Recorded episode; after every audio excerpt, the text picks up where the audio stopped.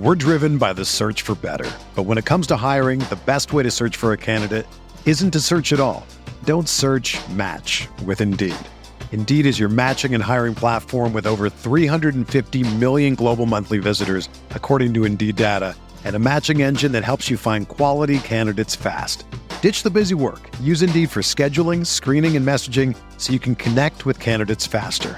Leveraging over 140 million qualifications and preferences every day, Indeed's matching engine is constantly learning from your preferences, so the more you use Indeed, the better it gets.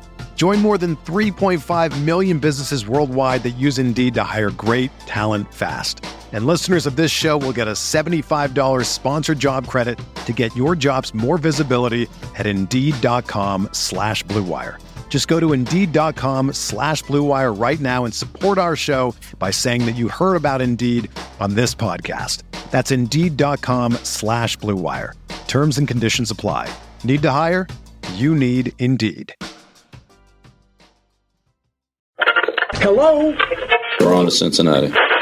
You play to win the game. It was all that Dan Marino's fault. Everyone knows that. When it's too tough for them, it's just right for us.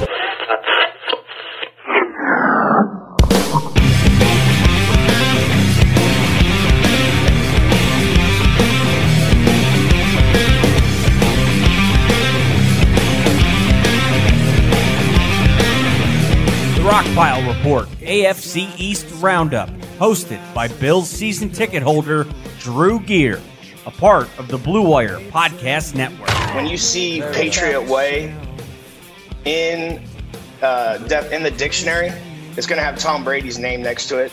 Uh, none of those coaches threw any passes. None of those coaches caught any passes. None of those coaches made any tackles. They got guys in the right position because they watch a lot of film and they spend all their time at the facility. But uh, but Tom Brady is the Patriot way. Welcome, everybody, to another edition of the AFC East Roundup podcast. I'm your host, Drew Gear. That's my producer, Chris Kruger. And that was former Patriots wide receiver Danny Amendola from First Things First on Fox Sports 1 talking about Tom Brady. Ah, Chris, we've reached liquor season. I love it. Yeah. Isn't this better than just having to slam our way through beers all football season long? It is. Last show I had a whiskey sour, and now I'm on a Manhattan. A Manhattan, uh, sweet, perfect, or dry? I used uh, sweet vermouth. Of course you did, you candy ass. Son of a bitch. How ironic is that show's open in terms of what tonight's show is going to be? The AFC East Roundup, the Patriots offseason preview. Now, when you think about the New England Patriots and what they were in 2020, I've got a couple standings of note. They were 27th in points per game, 22nd in yards per pass attempt, yet 8th in scoring defense in points per game and 13th in takeaways. They're a weird paradox of a team at seemingly a flux in what they are as a franchise. And here to talk to us about it tonight, Mr. Mark Schofield. How are you doing, sir? Um, I was better until you gave that little intro and reminded me of just what I'm staring at this offseason, the hellscape that is the current state of the New England Patriots. Although no, seriously, I'm good, guys. I'm good. How are you guys? You guys, you guys okay? AFC Championship game. You guys, We're good. okay? You know what? You did forget to mention that New England did rank first in rompers. First in rompers. First in rompers. PFF's exclusive RPG stat. Rompers per game. Oh, Cam Newton put you guys over the top last year, but I think you'll recover from that rating. For those of you who've been Is it, living, wait, I mean, the, by recovery, do you mean we'll go down to 32? and if like is how is that ranked? Like, do you, is that a category you want to be one in, or you want to be 32 in? You I know, think you- kind of like golf? Like the fewer the better. I think the fewer rompers, the better. Also, don't Okay. look like Johnny Depp. Just don't look like Johnny Depp is a quarterback. Just don't do that. True. For those of you who might be living under a rock, Mark Schofield, over at the Touchdown Wire working with Doug Farrar, who blocked us on Twitter for some reason. I, I don't know what we did or said. I think I know we're blocked from seeing his tweets, and I think it's one of those things where he saw the things that we were dishing out to some of the national media, and he goes, "You know what? I just don't want any part of it," which is fair, which is fair criticism. His draft works abound. This season is his time of year. I mean, I know for a fact, like you work with Matt Waldman on a lot of draft stuff. You're all over the place. Sure. You do. This is kind of your season, isn't it? Like this is Mark Schofield's season. I mean, it, it. What's weird about draft season is each year, depending on what teams need quarterbacks, I suddenly find my way on their shows. That's how I'm here. I mean, I. That's how you ended up. Here. I am on. I'm on with you guys. I'm on with WGR, like because of the Josh Allen year, and so it's the same thing with Baker Mayfield. You know, was Jo- you know, what's his the, the ridiculously bad quarterback for the Giants, whose name escapes me right now, Danny Dimes. Oh, Daniel Jones. That's why yeah. I do stuff in New York City because of Daniel Jones. Like, so I'd, I'd imagine the way this draft shakes out, you know, you might see me on, you know, perhaps with Jacksonville. Do, do they have sports media down in Jacksonville? They got it right. They got lots I- on Jacksonville. maybe. I mean, I thought Jacksonville was just on fire. Like, I just thought that their city half of it half of it has to be on fire. And then he also does the SCO Show podcast over at patspulpit.com. And that's where I kind of want to launch off of this. Now, first of all, you've heard the Danny Amendola comments about Tom Brady. I have. Your thoughts? Just just give them to me. As someone with some skin in the game. Yeah, I mean, th- th- this whole Super Bowl run by Brady and the Buccaneers has really just sort of allowed people to perhaps stake their claim on the Belichick versus Brady debate. You know, I've, I've, I've read a lot of people, I've seen a lot of people in the past couple of days, you know, since Tampa Bay won that game, say, I haven't seen Gronk this happy. He looks like a load's been lifted. He's joyous. It's allowed people to sort of come out and say, look, it's Brady. Like, he's the Patriots. Like, clearly, that team is nothing without him.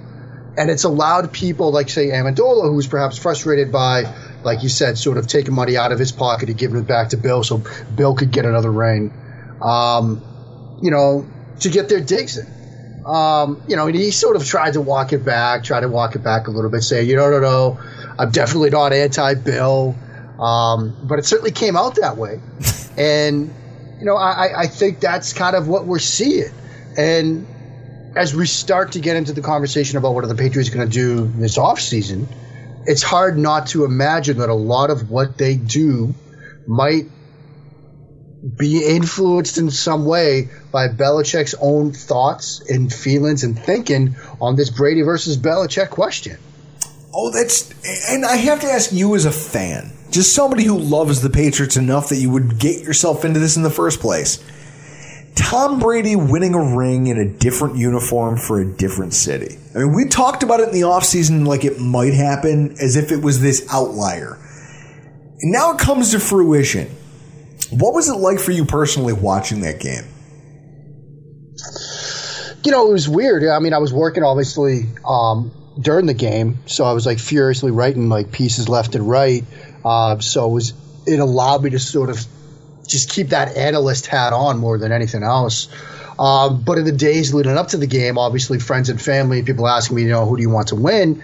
You know, and I said, look, you know, it, it, it'd be nice for Brady to get seven. I, I thought it would be nice for him to get a seventh ring.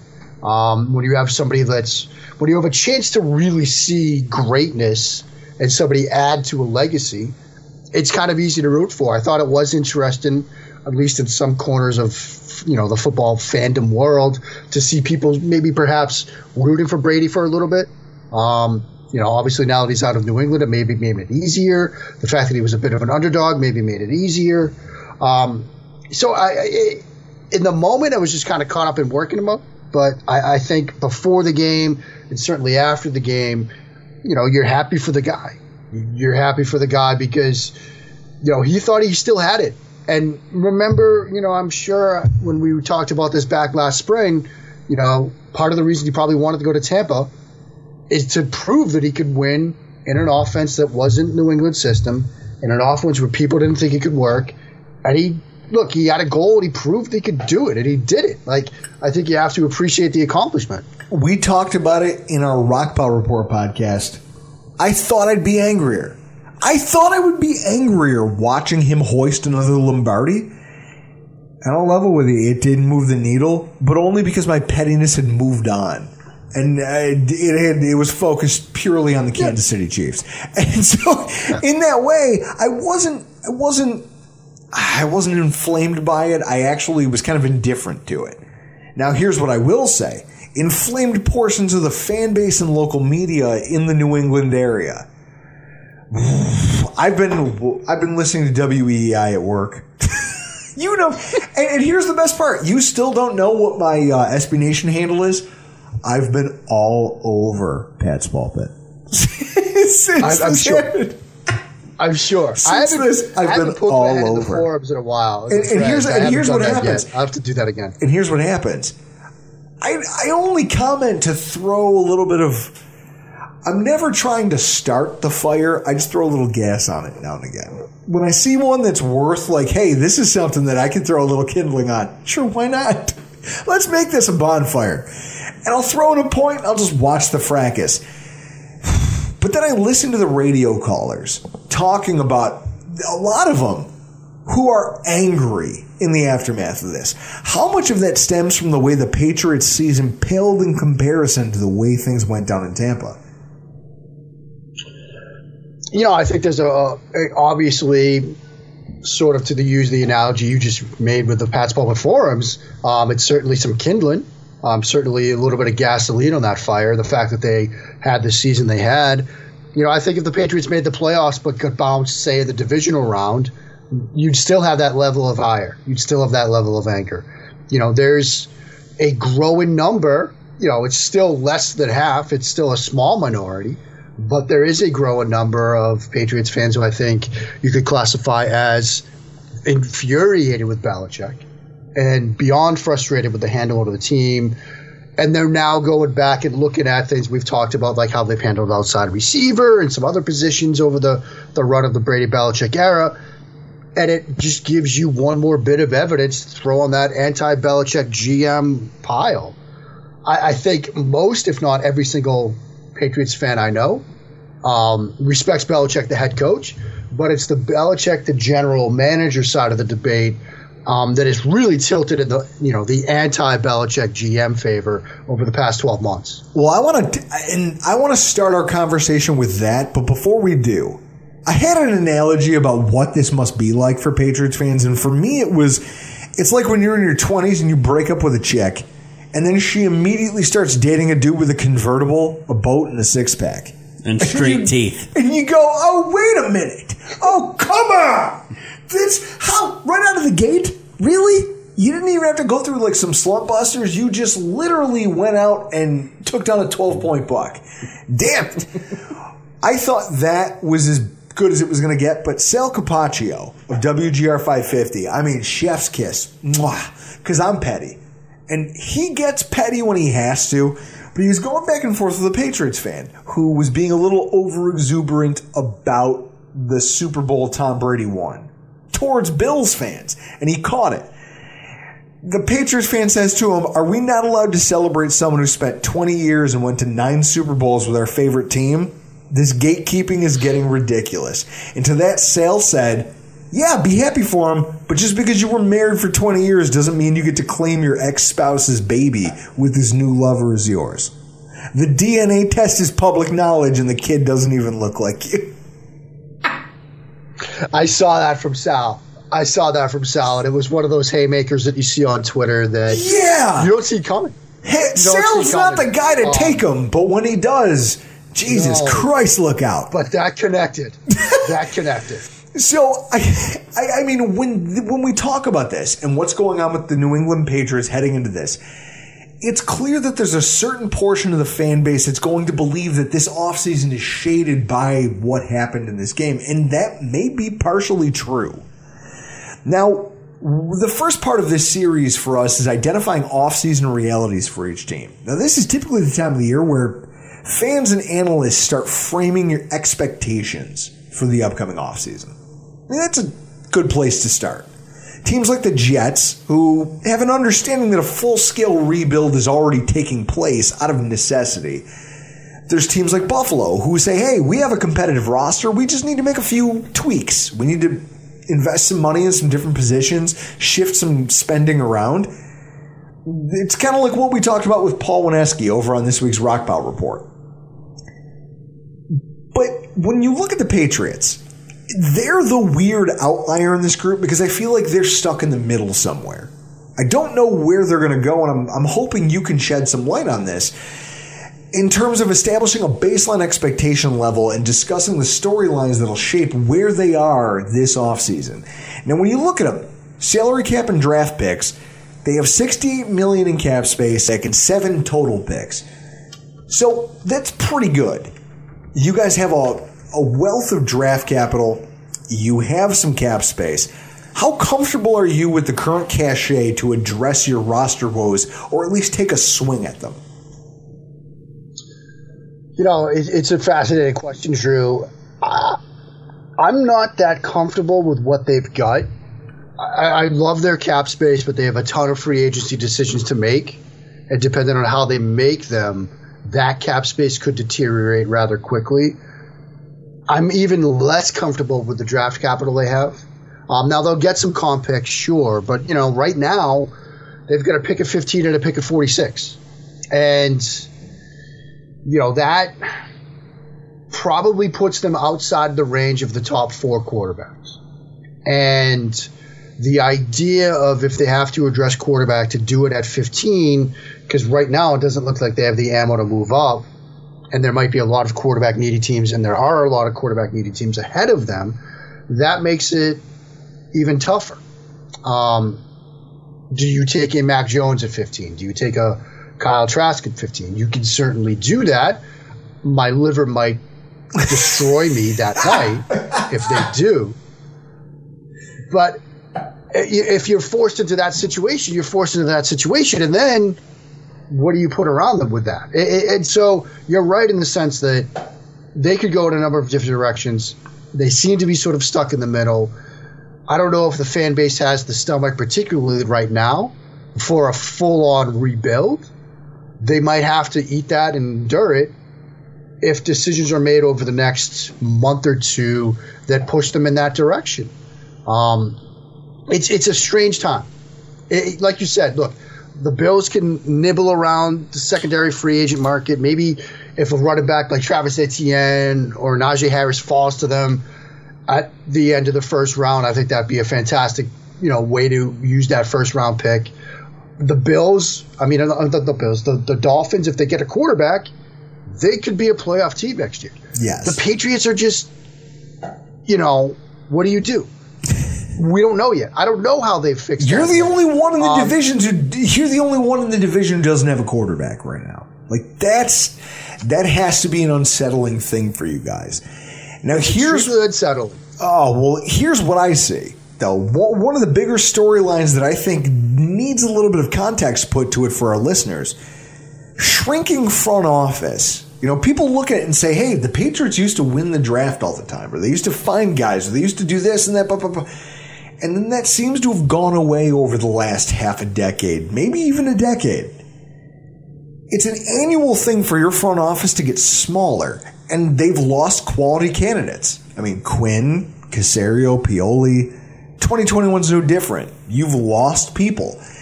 Dave Green of NBC Sports referred to it as a brain drain, in quotes. And Sports Illustrated's Albert Breer kind of expanded on that by painting the picture of an alienation of your scouting department personnel within the New England front office. And he illustrated that five members of the scouting department have taken director positions with other franchises in the last three years. This, well, all of the last few drafts have yielded pretty dubious results. So even though the Patriots have some cap money to spend and they have some draft picks to deal and kind of kind of figure out how they're going to manufacture a roster, does that dynamic concern you in terms of how they're going to approach 2021? I mean, it does, but I, I think there are opportunities to promote some people within the organization to take on bigger roles that are ready to take on those roles. I mean, Eliot Wolf, who is currently a scouting consultant with the Patriots. I mean, this is somebody that you know has experience as an assistant general manager, director of player personnel, director of football operations, director of pro personnel. Like he's got a, a GM resume. He's just been basically a consultant for you, the New England Patriots last season. Um, you look at bringing guys like Patricia back to help out on the defensive side of the ball. You How know that how how that interview Patricia- go? Do you think how, how did that go? did, did he just come crawling back? I mean, there are two men in the football universe that have what we can call the rehabilitation program. There's Nick Saban and there's Bill Belichick. um, and, and both of those men, I, I- know for a fact that, you know, Belichick, and I think we've talked about this, will bring players in for a workout as a favor with no intention of, of signing them. But it's a favor because if he knows if he brings a guy in and works him out, other teams are going to bring that player in and perhaps work him out and then perhaps sign him. You know, both of them will bring back coaches. You know, Belichick did it with Bret Bielema. Um, Saban's done it with you know some others. Bill O'Brien recently. Um, bring those guys in, give them through the spin cycle, and put them in an opportunity where they can go out and get a new job. And I'm sure that's the the plan with Matt Patricia. He'll be there hopefully for a year from Patricia's perspective, and get himself a gig somewhere else a year or two down the road. Well, here's what I'll say: is that yeah, I, I, as Bills fans, we're pretty familiar with what happens when underqualified people are making draft and free agent decisions. My liver bears the scars of all of them, right? So, do you trust the current brain trust in New England to make this work? I don't see how you can. I mean, it's a trust but verify situation. Um, you know, the, the, with Nick Caserio out, like there are going to be different people in different positions um, making decisions. Obviously, Bill Belichick is still there, but as we talked about at the start of this discussion, the level of trust the Patriots fans have in Belichick, the general manager and personnel evaluator, is deteriorating by the day. Um, there are still positions that look slot receiver. They're going to get it right. Um, if they draft a slot receiver on day three, I'm fairly certain that player is going to lead the New England Patriots in receptions sometime in the next five years. You know, whether it's a guy like Cade Johnson, the kid from South Dakota State, or somebody else, you know, they evaluate that position well. Um, they evaluate linebacker, I think, fairly well. Kyle Van Noy, for example, Jamie Collins, for example, they get that position right. But those are positions that they don't really need right now. They need quarterback. And yes, they drafted Tom Brady in the sixth round of the of the 2000 draft after passing on him a bunch of times. You know, and you look at the other quarterbacks they've drafted. You know, they didn't have to play because of Brady, but Ryan Mallett was supposed to uh, set the world Ryan on fire. Mallett. He's the reason that I don't. He's my marker. When any, whenever anyone says, "Hey, is Drew ever right about the draft?" I thought Ryan Mallett was going to redefine NFL quarterbacking. That tells you what I know. Yeah, except it was Rohan Davey. Ah, Rohan Davey. I mean, and, and look, outside receiver is obviously a position that they have to get right, and they've struggled to do so. And so, you know, do I trust this organization to get things right? No. Um, it's a trust but verify situation. It's a cautious optimism. I, you know, I, I'm going into this wide eyed. I mean, I don't, I don't have that level of trust that is there in years past because we have reams of evidence that they've gotten things wrong, and that has led them to this moment. Brady papered over all manners of sin for 20 years, and he's not there anymore. And now you got to figure it out. And the other aspect to this, particularly when it comes to the quarterback position, is there a proven track record from Josh McDaniels of quarterback development? There really isn't. You know, it's similar to the Adam Gase as a quarterback guru, right? Because he coached Peyton Manning. I mean, that's a first ballot Hall of Fame. yeah, you you, I you mean, don't you don't the get to three of that. us could have been Peyton Manning's offensive coordinator. Well, we joked about that with Adam Gase. We were like, wait a minute, Adam Yeah. Gase got a head coaching job because because Peyton Manning made a phone call and he had a cup of tea with him.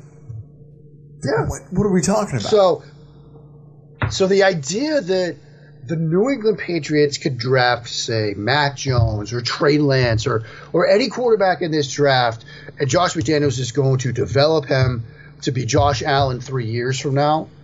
It'd be fantastic if it happened. It could happen, but I, I can't sit here right now and say that it will because there's no evidence to point to that. Chris, how crazy is it that he just invoked the name Josh Allen as if that's some kind of measuring stick? It's amazing. Who would have thought that we'd ever be here? I want to throw a drink across the room and take my shirt off. Good lord. Is there any concern from you that there's uncertainty surrounding because you guys have cap space to spend and everyone goes, well, they, they can just pull in free agents. I don't know because you guys tried that last year. Adrian Phillips did a great job for you, but it didn't change the team's fortunes. You guys signed some free agent names and it didn't really matter. There's uncertainty surrounding the Patriots for the first time in two decades. Do you think that you guys might be finding yourselves in that kind of crunch where I don't know. Patriots Patriots players, Chris, correct me if I'm wrong. How sick of watching talented people go to the Patriots did we get over the last 20 years? Happened a lot. At very reasonable salaries, v- almost pay cuts. They would take less than market value to go play for a team that they thought could get them to a Super Bowl. How hard do you think it's going to be now for the Patriots to sign free agents? I mean, is the cachet that the Patriots moniker still holds the same, or do you think that that's taken a massive hit? It's taken a massive hit and an even bigger one over the past 48 hours. I mean, what's the, one of the biggest stories right now coming out of Tampa Bay is that Mike Evans is willing to take a pay cut so they can bring the band back together. So Yes. they can re-sign Chris Godwin. So they can re-sign Shaq Barrett Yep. and Lavonte David. The draw, especially now, is Tom Brady. Before you might have thought the draw was Bill Belichick, right? That's if you're a free thought. agent, you're the you're in the back nine of your career. You want to win a, win a ring. You haven't done it yet. I'll go play for Bill. He'll get me to that. He'll get me to the promised land. He'll get me that ring. If you're a veteran, if you're Allen Robinson right now, and you have the opportunity to sign a top dollar contract with the New England Patriots, or take a you know smaller salary to go catch passes from Tom Brady, where are you going? You're going to go play with Tom Brady.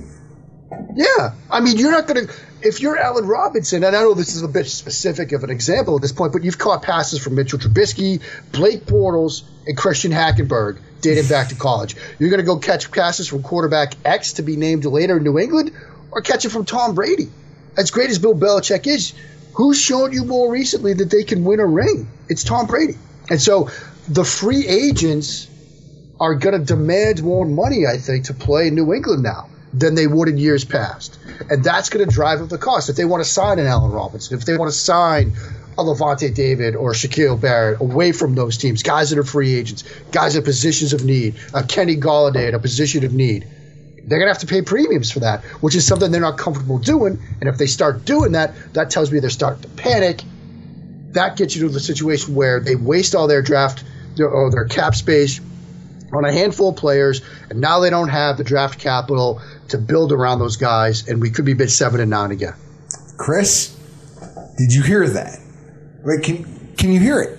If you, oh no, that's me playing the world's smallest violin. it's the saddest song ever written on the smallest violin. Ah, Schofield, I love the fact that you're a good sport and that you do this with us annually, even though it just turns into this. It's just, it's just, I just look, look. I'm not going to, you know, duck you guys and say no. I'm not going to come on and take the punches. Like this is the this is the gig. But what I know? love is that you you dish them out and you can take them. Like, hey, we pulled the uh, hey when Bra- we popped champagne when Brady left, and you still come back. literally one of the literally one of the coldest things that has like, ever happened. We are the pettiest Bills podcast. We are. And and, and I'm I'm included my days as a failed attorney in that when I had some horrific things happen to me Chris, professionally. up top. Still one of the coldest things. Chris, we've reached the mountaintop of petty. We're driven by the search for better. But when it comes to hiring, the best way to search for a candidate isn't to search at all. Don't search match with Indeed. Indeed is your matching and hiring platform with over 350 million global monthly visitors, according to Indeed data, and a matching engine that helps you find quality candidates fast. Ditch the busy work. Use Indeed for scheduling, screening, and messaging so you can connect with candidates faster. Leveraging over 140 million qualifications and preferences every day, Indeed's matching engine is constantly learning from your preferences, so the more you use Indeed, the better it gets. Join more than 3.5 million businesses worldwide that use Indeed to hire great talent fast. And listeners of this show will get a $75 sponsored job credit to get your jobs more visibility at Indeed.com slash BlueWire. Just go to Indeed.com slash BlueWire right now and support our show by saying that you heard about Indeed on this podcast. That's Indeed.com slash BlueWire. Terms and conditions apply. Need to hire? You need Indeed. Those plopped. So now, your needs and wants. Obviously, every team in the AFC East has things that they want. I mean, me, I want to sleep. That's all I want. I have a sick kid, or at least a kid at home who had a fever and kept me awake for four. What? I can't even count anymore. I've slept. Me and my wife have slept less than three hours a night for the last four days. I'm, I'm teetering on the edge of mania. We all want something, and whether actually obtaining those things is reasonable or not is that's up for debate kind of the way after a 12 pack I go onto the internet and I shop for bear traps. Or after a few glasses of whiskey while I'm watching Tombstone, my wife will get ads popping up on her Facebook for old fashioned six shooter holders. Because I feel like I need to buy not only the pistols, but a but I need a I need I need gun holsters to just wear around the house, which is stupid. We all know that.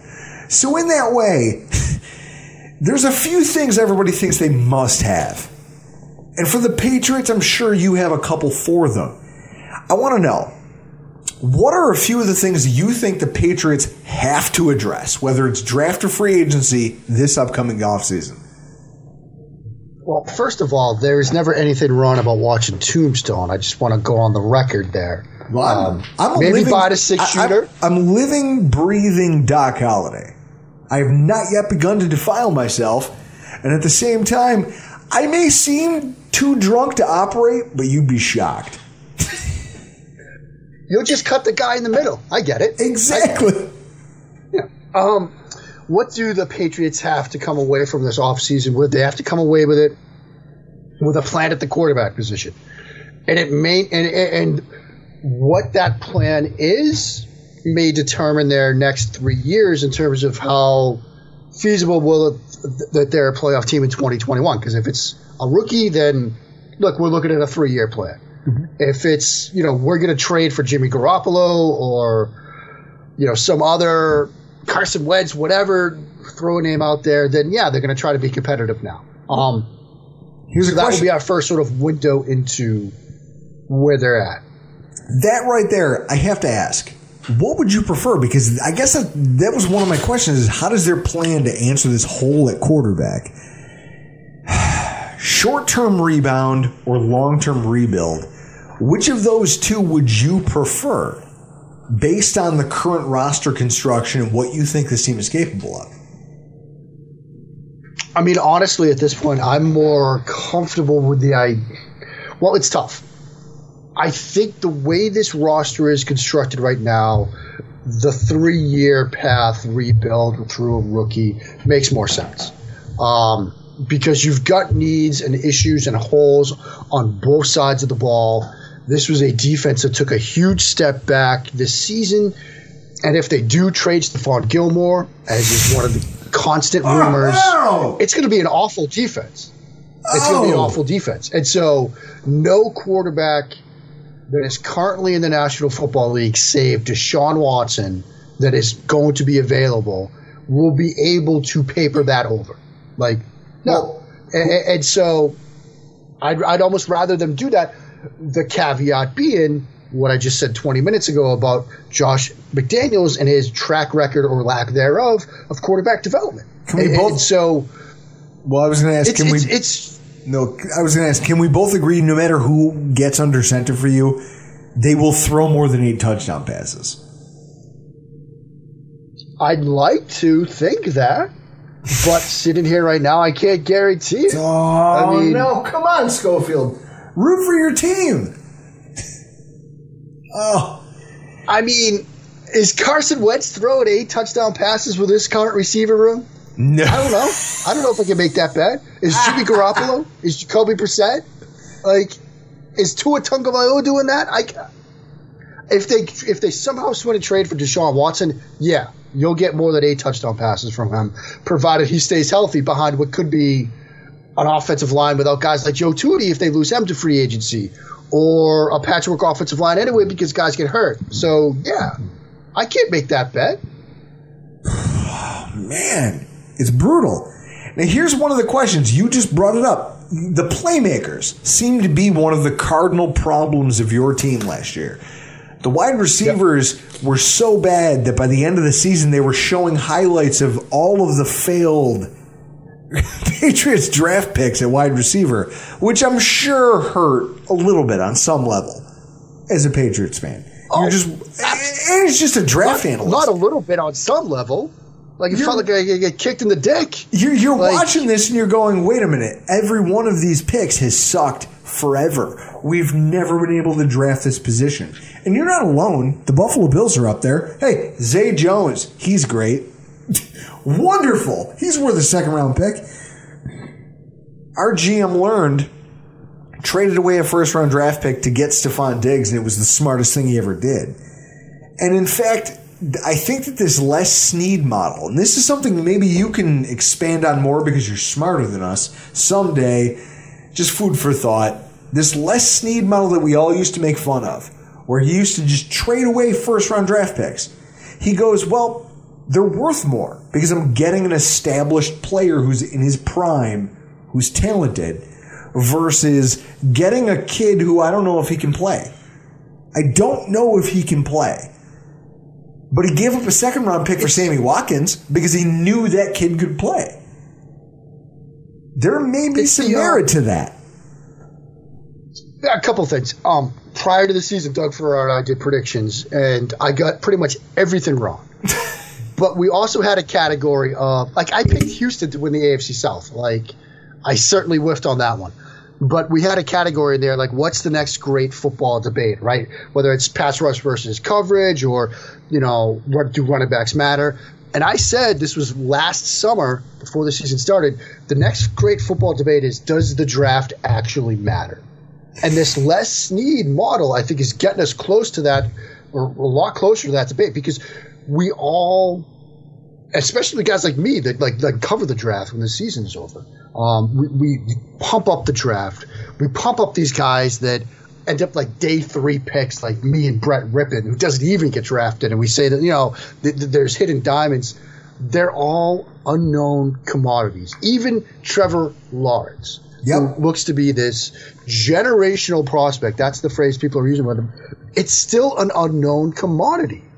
It's the Family Guy mystery box thing, right? Yes. It's that. It's that's what it is. He goes, I'm going to pass You know, up on the speedboat. He goes, I could give away two first round draft picks. Yeah. When he's trading for Jalen Ramsey, both. they go, we need a quarter, a cornerback. I could give away two first round draft picks, but I know that I'm getting a speedboat.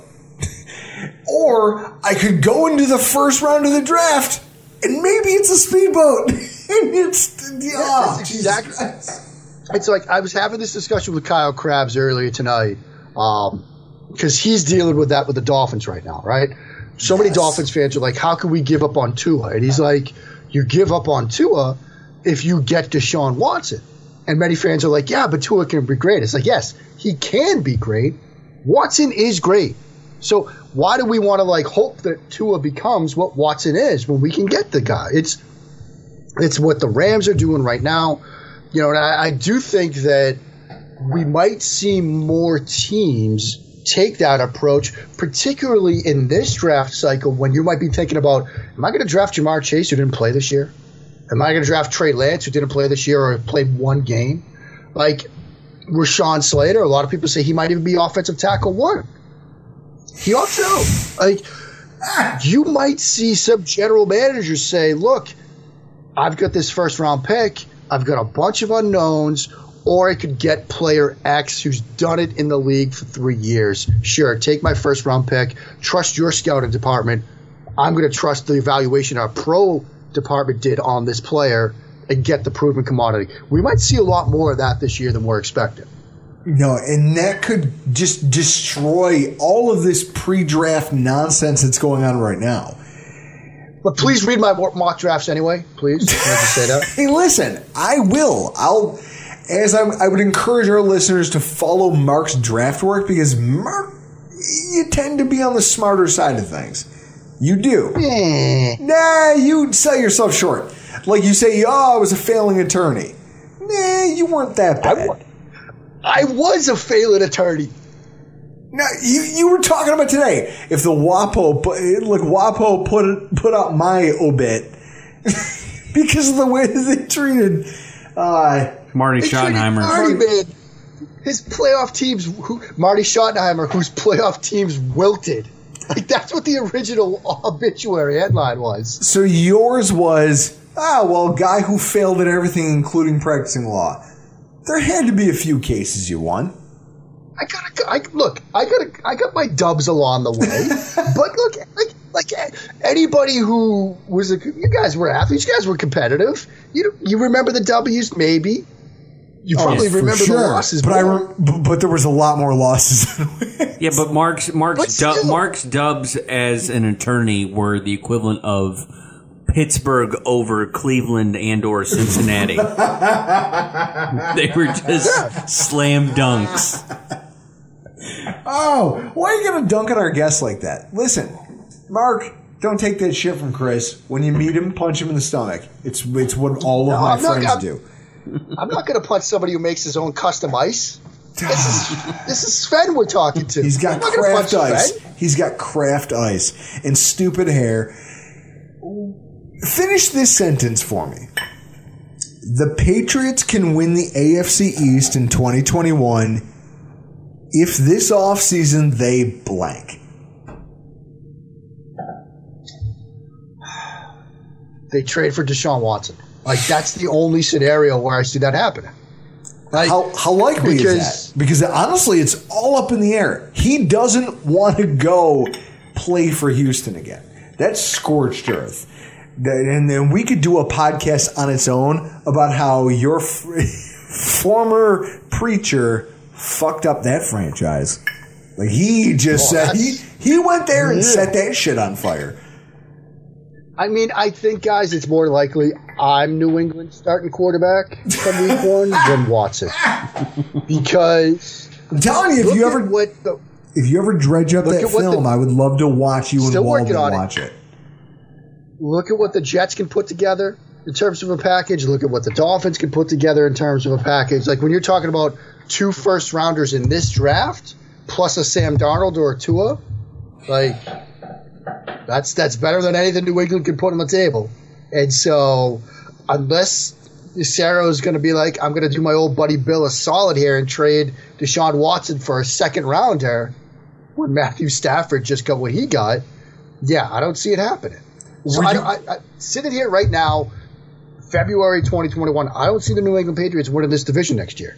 Like short of something like that. Here's a question. How much did it hurt to hear that there was a trade on the table for Stafford to New England and he was like, nah, I'm not going there?